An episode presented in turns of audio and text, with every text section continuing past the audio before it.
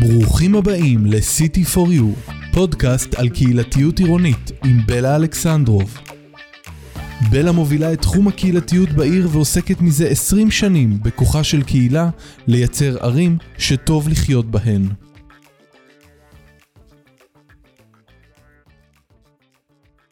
אני גדלתי בשכונה ד' בבאר שבע, ואני זוכרת הרבה קשיים באותה תקופה. הסתגלות למדינה חדשה, הקושי של אימא שלי ושלי ללמוד עברית, העבודה המרובה שלה במפעל. אבל הכי הרבה אני זוכרת את הדרך, משכונה ד' צפון לד' מזרח, הדרך שלי לבית ספר. מה שהכי הפריע לי זה הנראות של השכונה. הזבל שיצא מהצפרדעים הירוקים, השביל השבור, הבניינים המכוערים והמתקפלים, ומעין תחושה שהנראות של השכונה משדרת לי מסר הפוך מזה שקיבלתי בבית. בבית, אימא שלי, זיכרונה לברכה, הייתה אומרת לי, את לידר, את מנהיגה ומסוגלת להכל. הנראות של השכונה אמרה לי הפוך, את לא שווה כלום, את אפס. זיכרון נוסף שיש לי, שבאחת התקופות של שיקום שכונות בעיר, שמו ספסלים יפים בשכונה, ושמו אותם גב אל גב. אחרי שבועיים הייתה כתבה בעיתון המקומי בבאר שבע, ילדי שכונה ד' לא רוצים שכונה יפה. הסיפור מאחורי זה היה שפשוט הוצאנו את הספסל מהבטון, כדי לשים אותו בחצי גורן, כדי שהסבתות שלנו יוכלו לשבת פנים מול פנים ולא גב אל גב. כמובן שהספסל שהוצאנו שרד בדיוק עד הל"ג בעומר הקרוב. כדי לדון על כל זאת, הזמנתי היום את הילה לוטן. הילה היא אדריכלית ומתכננת ערים, ואחת ממייסדות ועורכות המגזין שפת רחוב. מגזין מקוון ובלתי תלוי שעוסק במרחב העירוני על כל היבטיו. הילה בוגרת המחלקה לארכיטקטורה בבצלאל, ובוגרת תואר שני בחוג לגיאוגרפיה ומעבדה לעיצוב עירוני באוניברסיטת תל אביב. כיום הילה שותפה ומייסדת את פבליקה, משרד העוסק באסטרטגיה עירונית ברשויות מקומיות, ושותפה ביוזמות מגוונות, המבקשות לשנות ולהשפיע על סדר היום העירוני והחברתי, בדגש על המרחב הציבורי. אז שלום. שלום, תודה רבה על ההזמנה, אני מאוד שמחה להיות פה. אז uh, כפי שאמרתי בפתיח, המרחב הציבורי זה אחד הנושאים שהכי הכי מעסיקים אותי, ואני חושבת ששם אנחנו גם, uh, כשאנחנו מבקרים ערים כתיירים, או סתם uh, שכנים לעיר, רואים את העיר, אנחנו לא נכנסים ל... לדירות ו- ורואים את, ה- את השביל, את הפארק, את החצר. אז uh, אני אשמח שנתחיל מהשאלה הכי פשוטה, מה זה מרחב ציבורי? אז קודם כל, זו שאלה מעולה. שאלה שיש עליה הרבה תשובות, אבל uh, הדברים שחוזרים על עצמם בתשובות זה הנושא שפעם אחת של גישה, uh, מרחב שיש לו גישה, גישה ציבורית לכולם, ופעם שנייה בעלות. שהוא בבעלות הציבור. עכשיו, גם על זה יש הרבה דקויות, כי אני לא אוכל לגשת, להיכנס עכשיו לגן ילדים או לכל בית ספר בכל שעות היממה, וגם יש לי זיקות הנאה שאני יכולה לעבור במרחב פרטי, וזו צריכה להיות גישה בציבור. אבל בגדול זה בעצם המרחב ששייך לציבור. זה המרחב, אם אני מסתכלת על זה יותר כרשת, רשת ציבורית, שהמרכיבים שלה זה באמת התשתית הקשיחה, הרחובות, הכיכרות, המקומות שאני עוברת בהם או שוהה בהם. אה, התשתית הירוקה, זה הגינות, השדרות, הפארקים, אה, והתשתית המבני ציבור, מוסדות הציבור, אם זה אה, מבני חינוך, מבנים, מבנים קהילתיים, ספריות, מוזיאונים וכולי. אז uh, הקורונה סיפקה לנו הזדמנות, ככה, זאת הייתה שיחה, שיחת היום, מה אפשר לעשות ב-100 מטר מהבית? אז uh, איך זה באמת השפיע על התפיסה שלנו למרחב הציבורי ועל הציפייה שלנו של מה יהיה לנו 100 מטר מהבית? אז קודם כל, הקורונה הדגישה, מעבר לשיח המקצועי של כמה תכנון משפיע על חיי היום-יום, מה באמת יש לנו 100 מטר מהבית. האם אני יכולה לרדת ולקנות את הלחם והביצים במכולת ולראות את השכנים שאני מכירה, או אם אני צריכה עכשיו לרדת ולנסוע לסופר, אה, שנמצא ב- מעבר לשכונה, מעבר להרי החושך, אה, ולראות אנשים שאני לא מכירה. אז זה פעם אחת. ופעם שנייה, הקורונה מאוד מאוד הבהירה כמה המרחב הציבורי הוא משהו משמעותי בחיינו. ולא רק הצורך בלראות את האנשים, אלא, וגם לא רק בכמות, אם יש לי עכשיו גינה או אין לי גינה, גם באיכות. זאת אומרת, אם יש לי טבע עירוני, אם יש לי ירוק ליד הבית, פתאום הקורונה, אנשים התחילו להביא המון המון עציצים לבניינים שלהם, לדירות שלהם, פתאום התחילו להכיר את השכנים. זה חידד מאוד מאוד את ה, דווקא באמת את, ה, את הפנימה, להסתכל רגע פנימה, והפנימה היא, היא המרחב השכונתי שלי.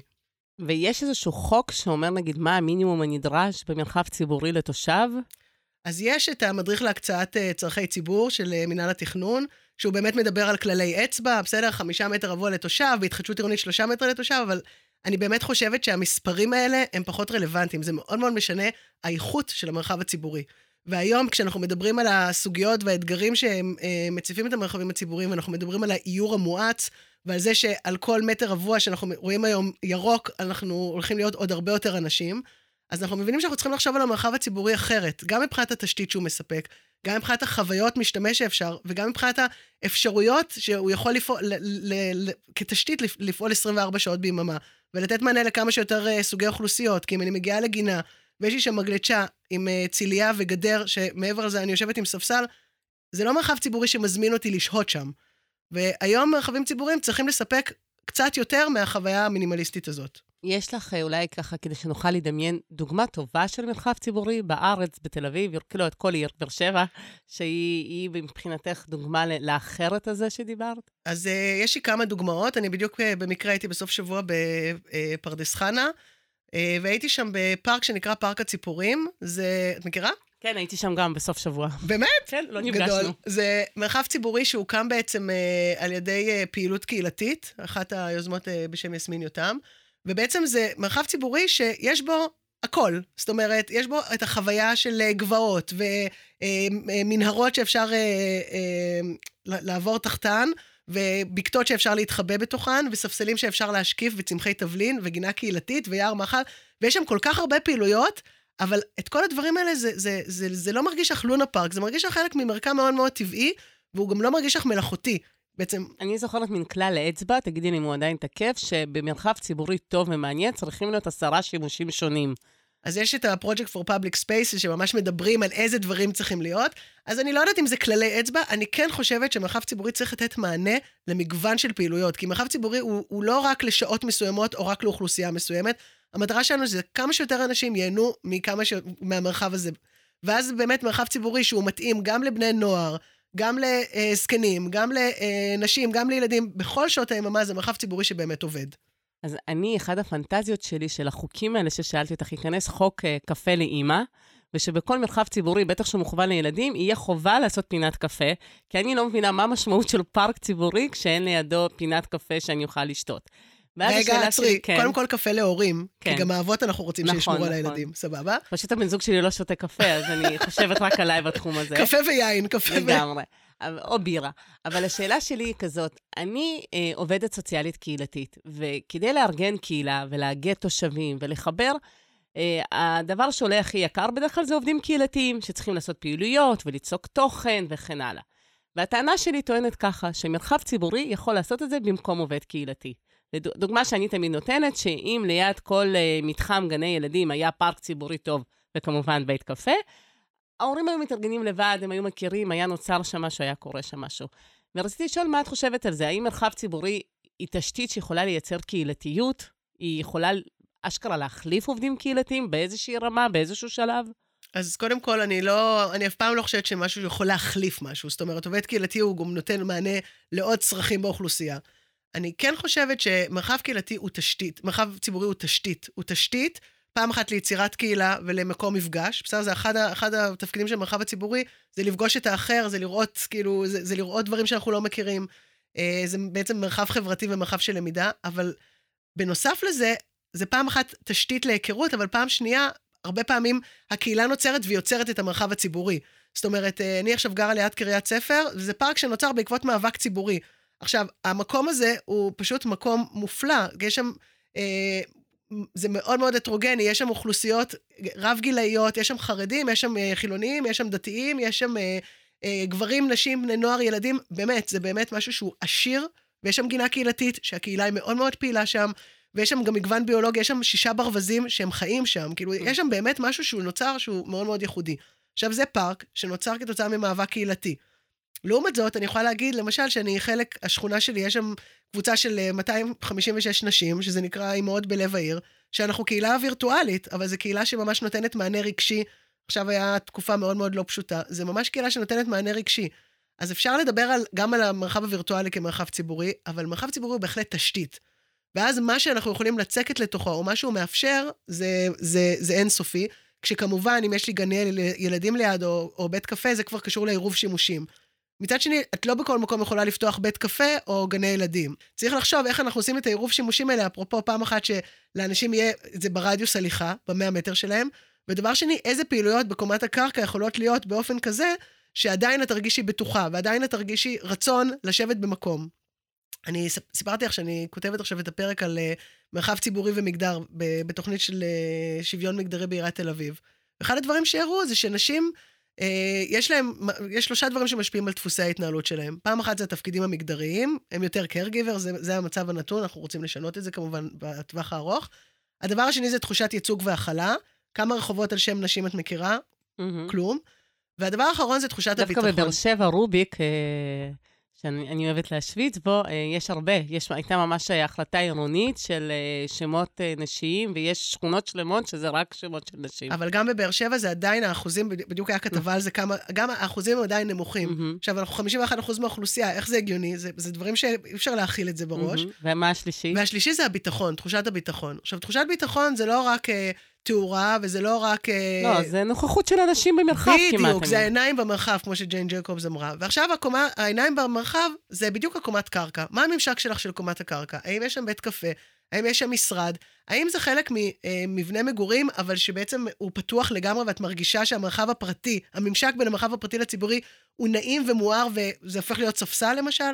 הדברים האלה מאוד מאוד משפיעים לך על ההתנהלות במרחב, והם גם ישפיעו על המרחב הציבורי. אני, כשביקרתי ביפן עם הבן זוג שלי, אז שמתי לב שהבתים שם ממש צמודים אחד לשני. ממש תוכל לראות חלונות אחד, אה, כאילו, מה קורה בבתים של אנשים. אה, ושאלתי את אחד המתכננים האורבניים, מה הקטע? כאילו, למה זה כזה צפוף? אז הוא אמר, ככה, אם יש אלימות במשפחה, אני יכול לשמוע וואו. ולדווח. אז אה, באמת, יש לזה השפעה שהיא היא, היא קשורה, אבל... דווקא בגלל המצב, אני רוצה לשאול אותך, נורא כיף לומר את זה, שמרחב ציבורי יכול להכיל גם וגם, גם נוער, גם קשישים, גם ערבים, גם יהודים, ואנחנו בתקופה של מהומות, ובתקופה שהמרחב הציבורי לא מצליח להכיל ערבים ויהודים ביחד, או שאולי המרחב הציבורי כן, אנשים לא מצליחים להכיל. רציתי לד... לשאול, איך מרחב ציבורי יכול להתייחס לשונות uh, תרבותית, וגם לשונות גילאית שציינת, כי uh, באחד הפרקים, לדוגמה, ראיינתי... Uh, מישהי מסכנין שתיארה שאנשים לא רצו תחנות אוטובוס ליד הבית, כי בני נוער הפכו את זה למועדון נוער ואסור רעש ליד הבית. אז בכל זאת יש פה גם צרכים מתנגשים. כי, כי אם לבני הנוער היו נותנים מענה אה, הולם, אז הם לא היו צריכים לשבת בתחנות אוטובוס. זאת אומרת, אה, בסוף המרחב ציבורי צריך לתת מענה מותאם. אה, בני נוער למשל מאוד מאוד אוהבים אה, מקומות שהם יותר שקטים, מקומות שהם יותר מוחבאים, הם לא רוצים לשבת במרכז הכיכר. אז צריך גם לתת לזה מענה, ואז הם באמת לא, הם לא, הם לא ישבו במקומות אה, שיעשו רעש. אני כן אספר בהקשר של בני נוער, שיש ראשי ערים שנורא נורא מתגאים בזה שיש, אה, זה דבר שנקרא יתוש, וזה בעצם אה, מכשיר שעושה רעש בלתי נסבל באוזן, שבני הנוער שומעים. אני ואת כבר זקנות לא נשמע את זה, אבל הדציבלים של היתוש, הם שומעים והם מתפנים משם. וזה מבחינתי משהו שהוא ממש אנטי מרחב ציבורי, כי מרחב ציבורי צריך להכיל את הכל. עכשיו, שתי, שאלת שתי שאלות נפרדות ואני אשמח לענות עליהן. אחד זה בנושא של הכלה, של, של הכלה, נקרא לזה, אה, מאוד אה, אה, מרובדת והטרוגנית. אני חושבת שמרחב ציבורי הוא, הוא אתגר, אבל הוא גם הזדמנות. זאת אומרת, המקום שבו אפשר להיפגש, אפשר לראות את האחר, אפשר ללמוד שפה אחרת, אפשר לראות תרבות אחרת, זה המרחב הציבורי. זאת אומרת, אנחנו לא נמצא את זה ב, לא בבית שלנו ולא במשפחה שלנו. ומרחב ציבורי מבחינתי, עוד פעם, זה גם הגינה, אבל זה גם הבית ספר, וזה גם מוסד חינוך, וזה גם הבית חולים. זאת אומרת... טוב, זה אומר שהמרחבים שלנו היום מאוד לא מכילים, כי לפחות את הקהילה הערבית שחיה בארץ, אם אין את השפה הערבית, ואם אין דמויות ערביות, ואם אין, אה, אני לא יודעת מה, פסלים של מנהיגים ערבים, או כל מיני דברים. אז א', אני מסכימה איתך שאני חושבת שבערים המעורבות, אה, שכונות חדשות לא יכולות להיקרא על שם שכונות רמטכ"לים, כמו שעשו בערים מעורבות במרכז הארץ. אה, התזה שלי הייתה על שכונות חדשות בערים מעורבות, ובעצם אה, התזה הוכיחה שמתוך תשע שכונות של ערים מעורב, חדשות בערים מעורבות, 90 אחוז, מעל 95 אחוז מהתושבים הם יהודים. ואז היא באמת הראתה על כל, כל מיני מנגנונים סמויים וגלויים שמונעים מערבים להיכנס, מסכנים להיכנס, מאמהות חד-הוריות להיכנס, כאילו, מה שהרגיע במרכאות זה שהגזענות היא לא רק כלפי ערבים, זה בציניות כמובן. ושהגזענות היא לא באה רק על ידי התושבים או על ידי הרשות, אלא גם על ידי היזמים והקבלנים. כאילו, יש ממש הרבה מאוד מנגנונים. ואני חושבת שהחברה הישראלית צריכה אה, ללמוד להכיל וללמוד, אה, אה, כאילו הגזענות כרגע, מה שקורה, אנחנו פשוט אה, אחרי אה, שבוע של, אה, הטיימינג הוא מאוד מאוד קשה, אנחנו נצטרך ללמוד לחיות פה ביחד. אני חושבת שבמובן הזה המרחב הציבורי הוא בהחלט הזדמנות. זאת אומרת, אם הילדה שלי לומדת ערבית, ב, ב, למדה שיעור ערבית בכיתה ג', זה מאוד מאוד שימח אותי. זה שהשפה היא לא פעם ראשונה היא שומעת את זה בצבא בתור תביא לי את התעודה, אלא היא שומעת שפה והיא יכולה ליהנות ממנה, ולהבין שזה חלק מהשפה, מאנשים שחיים לידינו ואיתנו. אז אני רוצה לצלול אותך קצת לדוגמאות יותר ספציפיות, כדי שאנשים ששומעים אותנו יוכלו להגיד, אוקיי, הבנתי, מרחב ציבורי זה חשוב, זה חשוב, חשוב לקהילה, חשוב להכלה, חשוב לאיכות חיים שלנו. אני עכשיו בתפקיד באיזושהי רשות, מה, מה אני יכול לעשות? ואני אשמח שנתייחס מעט לתפקיד שעשית uh, בחולון, uh, בשכונת ג'סי כהן, כי שמעתי על זה הרבה וקראתי על זה הרבה. ואני זוכרת שבאחד המסמכים קראתי שהוקם פורום בראשות המנכ"ל, שישבו בו כל מנהלי המחלקות וחשבו ביחד על ג'סי כהן בשני נושאים, גם ברמת החינוך והרווחה וגם תכנון אורבני של השכונה. אז עוד לפני שאת מספרת לי על ג'סי כהן, אני כאילו, השאלה שלי, את לא חושבת שצריך להיות כזה פורום על כל שכונה בעיר? כאילו שחושבת השכונה, שיש תשתית, ש... לא יודעת, אולי לא כל שבוע, אבל כל רבעון, כאילו, רק עצם הפורום אמרתי, וואי, זה צריך להיות בכל שכונה, שנבין מה הצרכים, מה האתגרים, מה הסוגיות, איך מתמודדים איתם. אז קודם כל, הלוואי, זה חלום. Uh, מה שהיה באמת בג'סי כהן, אני בחולון אה, ניהלתי את מחלקת תכנון ארוך טווח, uh, והאגף בחולון הוא אגף מאוד מאוד חזק, עם אנשים מאוד מאוד מעניינים שאפשר היה לעבוד איתם ולרוץ איתם. ובאמת מה שהיה בחולון זה שהמנכ"ל שם את זה בראש מעייניו את התחדשות ג'סי כהן, וההתחדשות הייתה קודם כל על המרחב הציבורי. שזה משהו שהוא מאוד מאוד חדשני וראשוני. הבאתם מושג שנקרא מרחב ציבורי תחילה. נכון, נכון. תפ... זה... אגב, הוא תפס בארץ? אה, אני לא יודעת אם הוא תפס, אני כן יכולה להגיד לך שכאילו, לפחות שמונה רשויות פנו אלינו שאנחנו נציג את הפרויקט, ועשינו שם סיורים. זאת אומרת, אנשים כן שמעו על הפרויקט, גם זכינו בו בפרס אה, אה, חדשנות ברשות המקומית. זה לגמרי היה פרויקט שהייתה לו תהודה. אני כן, אני רוצה לספר כמה דברים שקשורים לפרויקט הזה, ש, שכאילו גם אני למדתי תוך כדי uh, תהליך. אז קודם כל, מה שהיה באמת יפה זה העבודה הצוותית הרב-תחומית. היה פה שם אינטגרציה מאוד מאוד עשירה של uh, אגף uh, תכנון ואגף גנים ונוף, ואגף תשתיות, כאילו באמת היה שם, ואגף אסטרטגיה, היה שם באמת עבודה, אינטגרציה מאוד מאוד עשירה של הרבה מאוד אגפים שמבינים שיש פה רשת אחת שצריך לעבוד בה. זה היה פעם אחת. פעם שנייה, זה היה נורא נורא מעניין, ההבנה של ידע מקומי וידע מקצועי.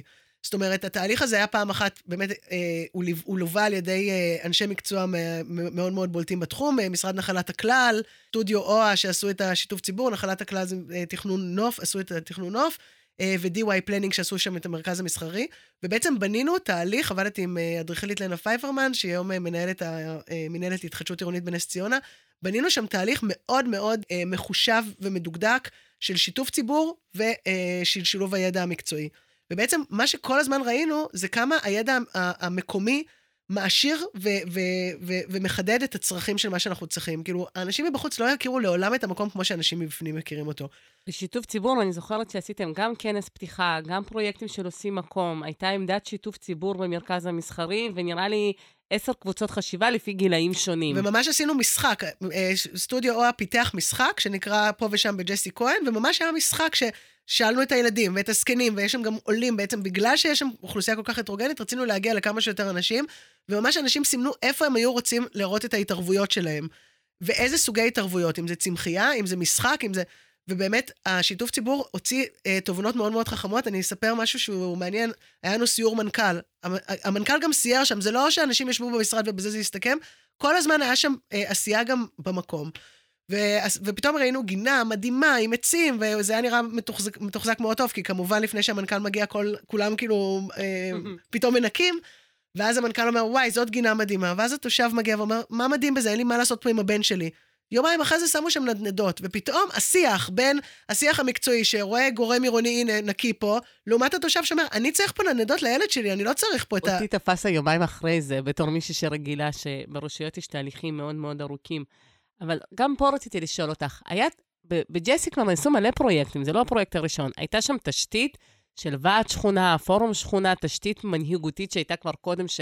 אפשרה לכם לעבוד, או שהיה צריך עוד פעם להתחיל הכל מאפס? אז קודם כל, זו שאלה מעולה. היה שם, אה, קודם כל בנינו צוות מוביל, שזה צוות שליווה את התוכנית מההתחלה ועד הסוף, בנוסף כמובן למפגשי שיתוף ציבור שהגיעו לשם עשרות תושבים. אבל מה שהיה, וזה משהו שכן חשוב ונורא חשוב בניהול של מרחב ציבורי, זה להבין מי המשאבים והתשתיות הקהילתיות. זאת אומרת, מנהלת המתנ"ס הייתה שחקנית מפתח, המנהלת בית ספר הייתה שחקנית מפתח, כאילו להבין מי מנהל את המוסדות ציבור, שהם בסופו של דבר הם, הם רואים את האנשים, את היום-יום של האנשים לאורך שעות היממה. הם יכולים להוות את, ה, את השינוי האמיתי. עכשיו, הייתה שם מנהלת מתנ"ס מדהימה, שממש עשתה שם שינוי גם עם הכשרות של תושבים, גם עם קבוצת מנהיגות. פתאום בעקבות העבודה של ג'סי כהן פתחו שם מרכז צעירים. אז מי שניהלה את מרכז הצעירים גם הביאה רוח חיה ו- ו- והרבה מאוד תוכניות שרתמו את התושבים, והתושבים אמרו, כמו שאתה סיפרת על הדרך, שהרגשת שהשכונה היא לא בשבילך, פתאום התושבים אמרו, וואלה, מקשיבים לנו. בעקבות הפרויקט הזה פתאום הפניות של 106 גדלו, ששנים לפני זה בכלל אף תושב לא פנה ל-106. וכל התוכניות שעשיתם אה, בג'סי כהן יצאו לפועל, יצאו לשטח? היום אני אסע לג'סי כהן, אני אראה אותם? אני לא יודעת אם כל התוכניות, אני כן אגיד שאני כבר שנתיים וחצי לא בחולון, אני מאוד אוהבת את חולון, זה, זה, אבל אני לא יודעת להגיד לארוך טווח, כי כל, כל, הרעיון בתוכנית שלנו הייתה שהיה לה כמה שלבים. היה את השלב קצר טווח, מיידי, שבו נוסיף פה תאורה וספסל, דברים שהתושבים העלו במיידי. היה את הטווח הבינוני, שזה סוג של אה, אה, התערבויות או placemaking נקודתי, שפתאום מ... לא יודעת מה, מרחוב מסחרי שיש בו אה, גדר, זה פתאום הופך לספסל ואנשים יכולים לשהות. והיה את הארוך טווח, שזה ממש להסתכל על המרחב הציבורי כרשת שמעודדת פעילות ספורטיבית, שמעודדת פעילות ומפגש, ואת זה זה משהו שהוא לאורך שנים, כי גם תקציבים, המרחב הציבורי זה משהו שצריך, אה, שדורש הרבה מאוד תקציבים, והוא לא מניב במרכאות. אז מי, באמת זה מביא אותי לשאלה הבאה, אני... אני מנסה לברר מי מנהל ברשויות את התשתיות הקהילתיות. מי מנהל, יש דברים שאנחנו יודעים, מי מנהל את החינוך, מי מנהל אה, את הניקיון, מי מנהל את המרחב הציבורי ו- ומי מממן אותו באמת, מאיזה מקורות? אז אני חושבת שזה לא, אין תשובה אחת. אני חושבת שכאילו יגידו לך, אוקיי, נגיד אה, בעיריית תל אביב, אה, מנהל קהילה, אבל אני בסוף חושבת שהפרויקטים הכי טובים, הפרויקטים שאני מזהה בתור הפרויקטים באמת הכי אה, מיוחדים, הפרויקטים שאני נהנית אה, לשהות בהם, לא רק ברחבי הארץ, זה פרויקטים שיש להם אה, ראייה הוליסטית. זאת אומרת שגם מנהל קהילה היה מעורב שם, וגם אגף שפע היה מעורב שם, וגם אדריכל העיר היה מעורב שם, וגם מנהל אה, פעילות, פעילות וספורט מעורב שם. מה הכוונה? שמבחינתי מרחב ציבורי זה לא רק השלב של התהליך התכנוני ו- ותכננתי ושלום להתראות, אלא זה גם הניהול שלו. אה, נגיד, אה, גיליתי עכשיו אתר אה, של, אה, בניו יורק, של אה, אתר הגנים והפארקים, הם בעצם לוקחים אתר שמנגיש את כל הפעילויות, עכשיו את רוצה לדעת מה יש היום בכל הפארקים בעיר, וואו. וזה מנגיש לך את כל הפעילויות, אבל גם לאורך שעות היממה, גם למגוון גילאים. אם את, את אומרת, אני רוצה עכשיו ספורט, או אני רוצה עכשיו אה, פעילות אה, שהייה ורוגע. וברגע שאת מנהלת את המרחב הציבורי, גם מבחינת התכנים שלו, גם אם את מבינה שאת בגינה ויש לידך אה, מרכז קהילתי או ספרייה, והמרחב הציבורי יכול בעצם אה, לארח אותם, או, או הפוך, הם יכולים לארח את המרחב הציבורי, אז זה ווין ווין לכל הצדדים, והקורונה הדגישה לנו גם כמה המרחב החוץ הוא, הוא חשוב. אתגר פשוט במה שאת מתארת, שהניהול היום ברוב הרשויות הוא מאוד מחלקתי וחד-כיווני. זאת אומרת, כל מחלקה או אגף מנהלים לעומק. ומה שאת מתארת, ואני מן הסתם מסכימה איתך, דורש איזשהו ניהול אינטרדיסציפלינרי ויכולת לדבר ביחד, ושהמנהל אגף תרבות יגיד, רגע, אני לא אביא מופע אחד ענק, אני אביא הרבה מופעים קטנים ואני אפזר אותם בפארקים ובמרחבים הציבוריים, כי יש חשיבות לאינטימיות וליצירת קהילתיות. ואני תוהה מה, מה ואיך רשויות מקומיות יכולות לפעול כדי לייצר את הפלטפורמות האלה לעבוד ביחד. על שכונות, על אזורים, על נושאים, ואני חושבת שזה מאוד מאוד מאתגר ולא קיים היום בהרבה רשויות. אבל אני רוצה לשאול אותך עוד משהו, אה, דווקא בגנותו של המרחב הציבורי. לא מזמן ראיתי ספסלים, שבאמצע הספסל יש מעין עמוד כזה. ולקח לי מלא זמן להבין, למה באמצע הספסל עושים עמוד? וחשבתי וחשבתי וחשבתי, ואחר כך אמרתי, אה, אני יודעת למה. הם לא רוצים שדיירי רחוב ילונו בהם. נכון. אז את מי מרחב ציבורי מדיר, ואיך, וגם מה עושים במקרים כאלה? אז, אז בואו נתחיל בזה שמרחב ציבורי, איכשהו מתוכנן, וזה, באמת, כמו שאת מספרת, זה יכול להיות החל מהפרט של הספסל, וזה יכול להיות בשילוט, אה, אם זה שכונת רמטכ"לים בערים מעורבות, וזה קלה ב... אם אה, זה מונגש לי או לא מונגש לי, אם זה מואר לי בלילה או לא מואר לי בלילה. אה, בווינה למשל גילו שילדות בין גיל 9 ל-13 לא מגיעות לפארקים בערב. וניסו להבין למה, והבינו מכל מיני דברים, פשוט שינו שם את התכנון. אז מרחב ציבורי יכול... כמו מה? תני דוגמה, מה שינו? למשל, שיש שם שבילים, השבילים הרחבים מוארים שם, שהפעילויות זה לא רק אה, מגרשי כדורגל וכדורסל, אלא עושים עוד פעילויות ספורטיביות, או עושים עוד פינות ישיבה שהן דווקא יושבות ליד השבילים הראשיים. כאילו, כל מיני דברים שזה שינויים קטנים, אבל זה שינויים מאוד מאוד גדולים בסופו של דבר, שמשפיעים על ההתנהלות שלי בפארק. אה, אבל אני לא מדברת עכשיו רק על וינה, אני כן רוצה להגיד זה שמרחב ציבורי, בתכנון שלו, יכול להיות מרחב מכיל ויכול להיות מרחב מדיר. וכשאנחנו מתכננים, אה, החשיבה שלנו צריכה להיות הוליסטית ורב-תחומית ורב-גילאית. זאת אומרת, שאם אני אעשה מרחב ציבורי, למשל פארק ענק, אבל לא יהיה, לא יהיה שם שירותים, אז הגיל השלישי לא יוכל לבוא לשם, כי יש להם צרכים אחרים. אבל אין שירותים. את יודעת שהבן זוג שלי הוא מורה בבית ספר הדו-לשוני בבאר שבע, והוא מורה לאקטיביזם, והוא עשה עם הילדים מיפוי של כל הפארקים בעיר, אה, איפה יש שירותים ולא, ואז הם הפיקו סרטון ממש מצחיק, שרואים ככה את הילדים עם פיפי, לא יודעים לאן לרוץ, ואפילו קיימו על זה ישיבה עם כל מנהלי אגפי העירייה וראש העיר, וזה עכשיו מדהים. נידון. אבל נמצא שם שמכל הפארקים בעיר, אולי בשניים יש שירותים. שאני חושבת שגם זה נובע כדי שלא יהיו שם דרי רחוב וכן הלאה, אבל אין, פ... אין אז בארץ, אני. חושבת, אז אני חושבת שזה זה הדברים הבסיסיים והתפקודיים, שלמשל, אם אין שירותים, אז הגיל השלישי לא יכול להשתמש בגינה. למשל, זה דברים נורא נורא קטנים, אבל זה דברים מאוד מאוד גדולים. אני עכשיו הלכתי גם לגינה, והשירותים היו סגורים, אבל היה שם מוסד ציבורי שהיה פתוח. הקורונה, דרך אגב, הדגישה מאוד את הבעיה הזאת ברמה הגלובלית, כי הרבה פעמים אנחנו צריכים לשירותים. אנחנו הולכים למקדונלדס, אנחנו הולכים לס- לסטארבקס, או אנחנו הולכים לספרייה.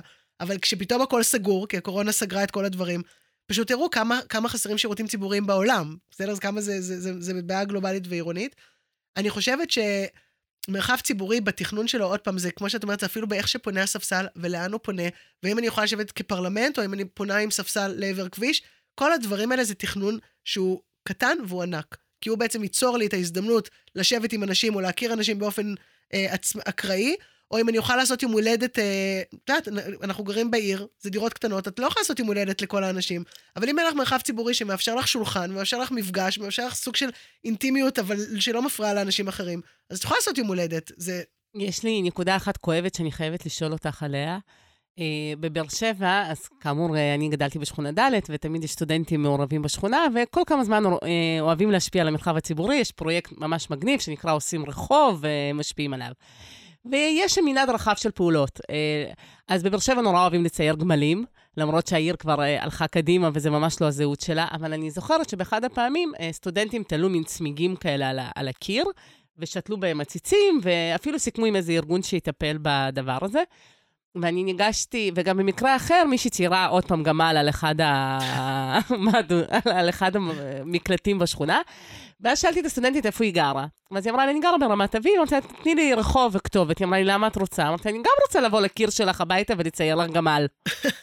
אז אני שואלת, כאילו, גם על, ה, על השייכות הזאת של מי המרחב, וגם קצת על המושג של placemaking, שאני יודעת שיש לו יתרונות והוא לטווח קצר, ואפשר לערב תושבים ולבנות משהו ביחד, אבל בשנים האחרונות אני מרגישה שהוא יכול להיות קצת פלסטר להרבה בעיות גדולות. מקימים איזה משהו כזה פרטאץ' הרבה פעמים, לא fine. ו- ואולי את גם שומעת את התסכול שלי, שכאילו בפריפריה מותר לעשות ככה, בפריפריה מותר לצייר לי גמל על הקיר, אני לא יכולה לבוא לשום דירה בתל אביב ולצייר גמל למטה. אז א', אם תציירי גמל זה יהפוך להיות מותג, כי את אה, בלה אלכסנדרוב, אבל אה, אני רוצה להגיד לך שני דברים. אחד, אני ממש לא חושבת, אני, אני לא מסכימה איתך שבפריפריה מותר ובתל אביב לא מותר. אני חושבת שכמו כל דבר, יש placemaking שבאמת עושים התערבות במרחב הציבורי, שבא מתוך צרכים של זיהוי עם הקהילה, ואפילו הקהילה אחרי זה מתפעלת אותה ומנהלת אותה, וזה משהו שיכול להיות מדהים.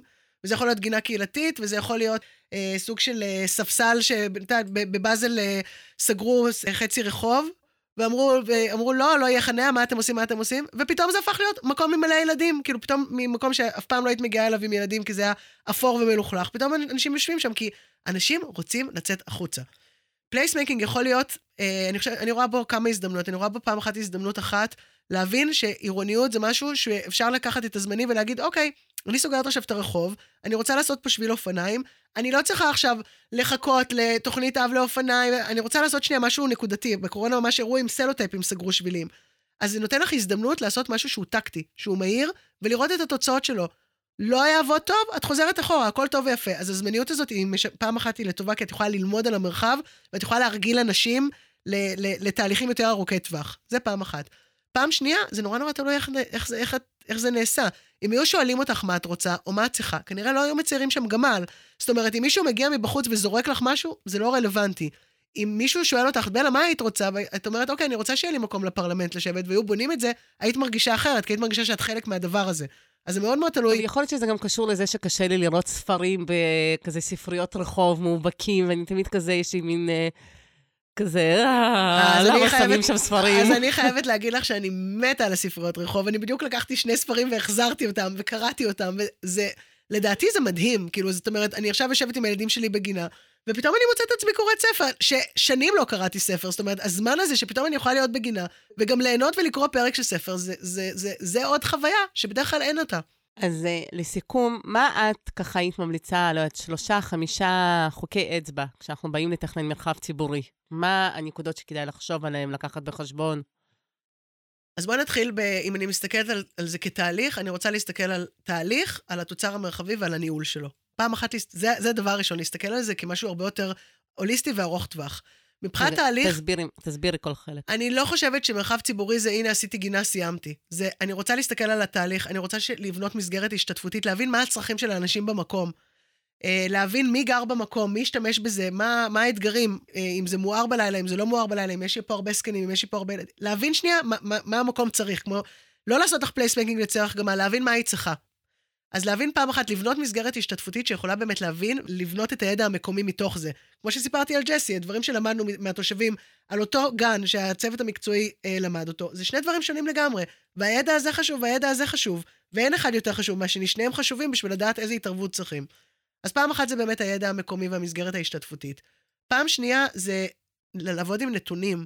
לבנות סוג של הערכה ומדידה בשביל לדעת שההתערבות שלי הייתה נכונה, זה לעשות תצפיות, להבין מה אני צריכה. זאת אומרת, להבין כמה עצים יש לי במרחב, איפה העצים נמצאים במרחב הפרטי, כאילו, להבין מה יש לי, להבין קודם כל את הרשת הציבורית שלי בשביל להבין מה, מה ההתערבויות שאני צריכה לעשות בהן. אגב, ומה יש לי, אני הרבה פעמים מגלה את זה כשאני אומרת לעובדים קהילתיים לעשות מיפוי, שפתאום מגלים אה, חורשה.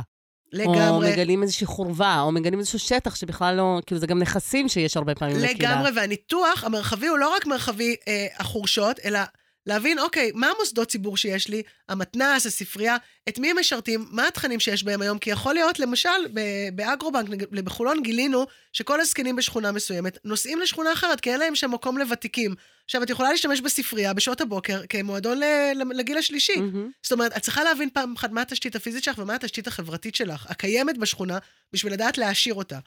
אה, שלוש זה התוצר המרחבי, כמו שאמרנו, זה יכול לשמש כמשהו שהוא מכיל, אבל זה יכול לשמש בדיוק באותה מידה כמשהו שהוא מדיר. להבין איך את גורמת לזה שכמה שיותר אנשים יבואו וירגישו נוח וירצו להיות, לקחת חלק בחוויה.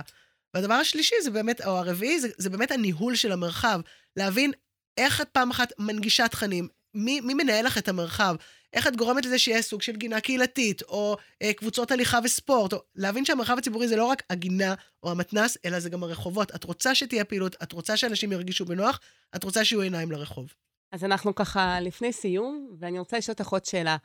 מה התפקיד של המרחב הציבורי בהקשר של אה, אוכלוסיות בעוני, או אנשים שיש להם פחות משאבים? אז אני חושבת שהמרחב הציבורי, זה אחד ה... אם דיברנו באמת על אחד התפקידים החברתיים שלו, זה באמת לתת מענה לאוכלוסיות אה, פגיעות. זה בא לידי ביטוי בכמה דברים. קודם כל, דיברנו על תחושת שייכות, דיברנו על, על החוויה שלך בבאר שבע, זה גם להבין, אני, משקיעים, עכשיו השקיעו לי במרחב הציבורי, וזה חלק מהרחבת הבית שלי. מהזהות שלי, מהזהות, מהגאווה שלי. מהזהות שלי ומהגאווה שלי, אבל נגיד, אם מישהו גר עכשיו בשכונת עוני, אה, משפחה מרובת ילדים בדירה קטנה, זאת אומרת שהמרחב הציבורי זה משהו שהם השתמשו בו. ואם המרחב הציבורי הוא מזמין, והוא נעים, והוא מעודד שהייה, ומעודד מפגש, והוא לא מרחב שהוא מאיים עליי, או, או יש שם פעילות שלילית, אז, אז אני ארגיש שהוא חלק מהבית שלי. אני ארגיש בו נעים, אני ארגיש בו בטוחה. דבר שני, יש דברים מאוד מאוד בסיסיים, שאולי להרבה אנשים זה בסיסי, אבל להרבה אנשים זה לא נגיש. זאת אומרת, רשת וי-פיי, חינוך, אה, תכנים נוספים של, אה, לא יודעת מה, מדע ואומנות ותרבות, זה דברים שאפשר לצרוך במרחב הציבורי, שהמרחב הציבורי טוב, שרשות שיודעת לנהל את המרחב הציבורי, או קהילה שמנהלת את המרחב הציבורי, יכולה להעביר אותו, ואני בתור תושבת יכולה לקבל את זה ו- ו- ו- ולצמוח מזה. וגם באמת, כמו שאת אומרת, תחושת ה... לא רק השייכות של uh, I own the place, אלא uh, גם נגיד גינה קהילתית. אני, אני יוצרת משהו, זה, זה לא רק תחושת שייכות, זה תחושת יכולת ו- ויצירה. תחושת קהילה, תחושה שיש לי חוזק חברתי, חוסן קהילתי. וזה דברים שהם... אני, אני אוהבת את זה, מה שאת מתארת, את, ה, את הטבעיות שזה קורה במרחב ציבורי. נגיד בבאר שבע עכשיו בנו פארק מהמם, אה, פארק שהוצר אה, בתוך שכונה ב', אה, פארק הסופרים, ובאופן טבעי יש שם מלא סטודנטים, מלא צעירים, ובאופן טבעי יש שם ילדים וקשישים מהשכונה. אז זה לא פרויקט פרח שלקחו מבוגר והצמידו לילד, באופן טבעי הילדים רואים צעירים שעושים ספורט או משחקים כדורגל ועוסקים בפעילויות חיוביות, ו, ולכן המרחב הוא חינוכי בלי שהחליטו עליו לעשות איזשהן פעולות יזומות. אז אני, אז אני רוצה שנייה רק להרחיב את מה שדיברת עליו. אה, כשאת בגיל השלישי, בגיל השלישי לרוב יש באמת גם, אה, כאילו באופן, אה, באופן, נקרא לזה סטטיסטי, יותר אלמנות. עכשיו, נשים מבוגרות יוצאות לפנסיה בגיל יותר מוקדם, הן יותר עניות, הן מגיעות לגיל מבוגר יותר עניות, ואז המרחב הציבורי, כשהוא מאפשר את התשתית, הוא מאפשר את היכולת לשבת ולקחת חלק מהמרחב, הוא קריטי גם לבריאות הפיזית והרגשית שלהם והנפשית שלהם. אז גם להיות בגיל השלישי ולאפשר לבן אדם לקחת חלק מהפעילות, וגם אם זה ברמת לשבת על הספסל ולראות את הדבר הזה, הוא קריטי. ואנחנו כחברה צריכים לתת גם מקום ומענים לאוכלוסיות הפגיעות האלה. אז הילה, תודה רבה. לי היה חשוב להדגיש בפודקאסט הזה שמרחבים ציבוריים הם בעלי ערך וחשיבות אינסופית לעיר ולנראות שלה. למגניבות וגם לפרקטיות, האם יש צל, שביל הליכה נוח עם עגלה, או בכלל אה, לקשיש. היה לי חשוב להדגיש איך מרחב ציבורי מאפשר קהילתיות, ולעיתים קרובות מאפשר תשתית מאוד משמעותית למפגש ולעשייה משותפת. איפה נכון להציב נקודת מפגש, ואיך הפונקציונליות שלהם מאפשרת לאנשים להתחבר, להכיר, ליצור יחד את העיר שלהם. כך לדוגמה, אם במרחב ציבורי יש במה קטנה, הוא מזמן הופעות. אם יש אפשרות לנגני רחוב לחבר רמקול, המרחב מזמן הופעות רחוב. אם יש ממטרות וקפה, הוא גם נותן להורים רגע מקום זול ונעים ונוח לבלות עם הילדים. אני מזמינה את כולנו לבחון את המרחבים הציבוריים בערים ובשכונות בהן אנו פועלים, לאתר איפה, מרחבים, איפה במרחבים הנ"ל יש נכסים שלא נוצלו ואילו מרחבים הם חסמים לאוכלוסייה ולקהילה. תודה רבה להילה שהגיעה והתארחה פה. תודה, תודה רבה. רבה לאולפני צוללת, לאורן גלאור עורך הפודקאסט ולמנדל, בית ספר למנהיגות חינוכית.